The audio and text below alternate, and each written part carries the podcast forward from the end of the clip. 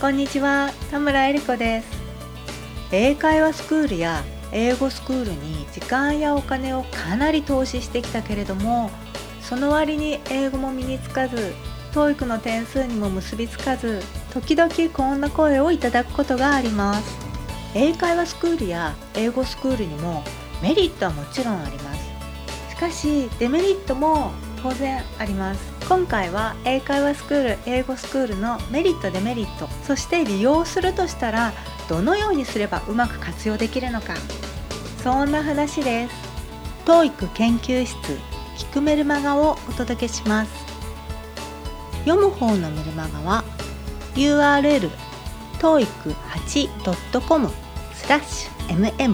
です。LINE の TOEIC 研究室カフェチャットボットは LINE で「アットマーク TOEIC8」で検索してみてください。メルマガを読んだり聞いたりチャットボットで遊んだりしてなんとなくやる気になってきたなと思ったらすかさず行動に移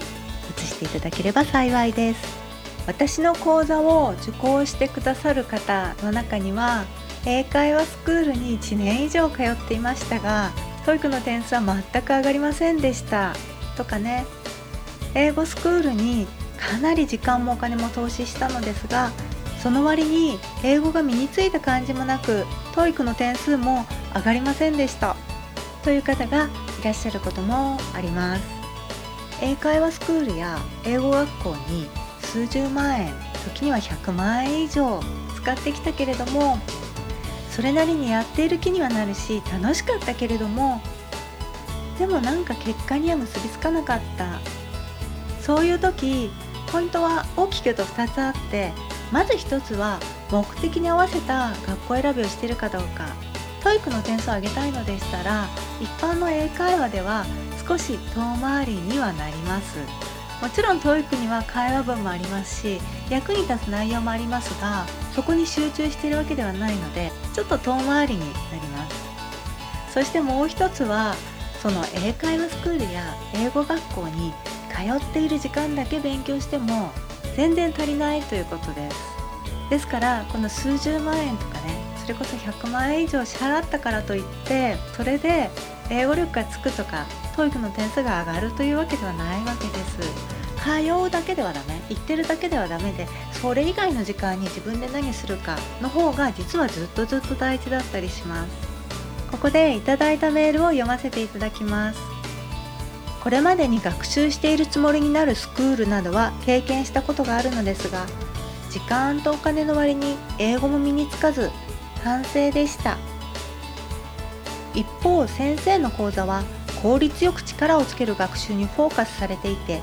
達成感もあり新鮮です。現在受講しているパート4と7にも共通する要点がありなるほどと思います。はいどうもありがとうございます。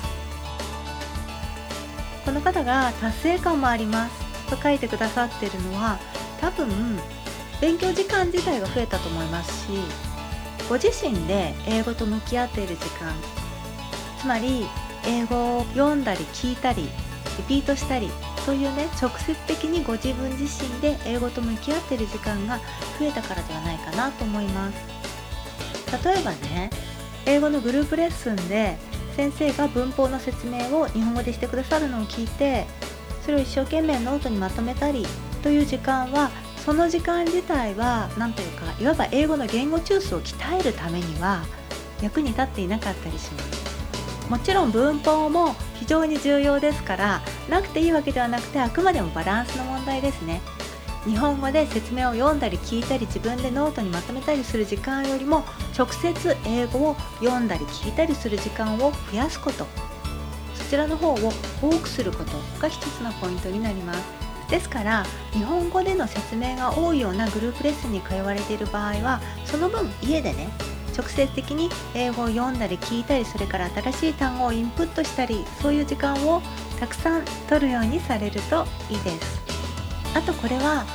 ネイティブの先生や外国人の先生の英会話に通われている方も同じでその英会話はアウトプットの練習ですよね。その場で一生懸命冷や汗をかきながら言葉を絞り出すそんな経験はすごくいいと思います。一方でアウトプットするためにはインプットが必要です。大抵の場合日本で英語を学んだ日本人には英語のねインプット量が圧倒的に足りてません。是非ね家でねたくさん英語を読んだり聞いたり英単語をインプットしたり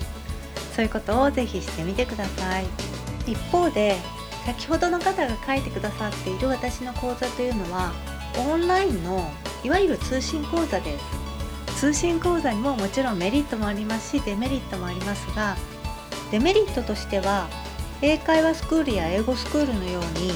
誰かこう人と実際に会って話す楽しさというのはないですよね。それから曜日とか時間がきっちり決まっているわけではないので強制力として少し弱いところがあります。それを補うためにはやはり講座の通信講座だったらその講座のペースについていくと決めること。それはねポイントになるかなと思います。10週間の講座を終えた方のメールを読ませていただきます。ちょっと抜粋して読ませていただきますね。あっという間の10週間でした。スタートしていなければ日常のあれやこれやに流されて結局何もしないで過ぎた10週間だったと思います。課題自体はシンプルでそれほど負荷も大きくなくむしろシンプルすぎて最初はこれで力がつくのだろうかと思ったくらいです。すみません。かっこ笑い。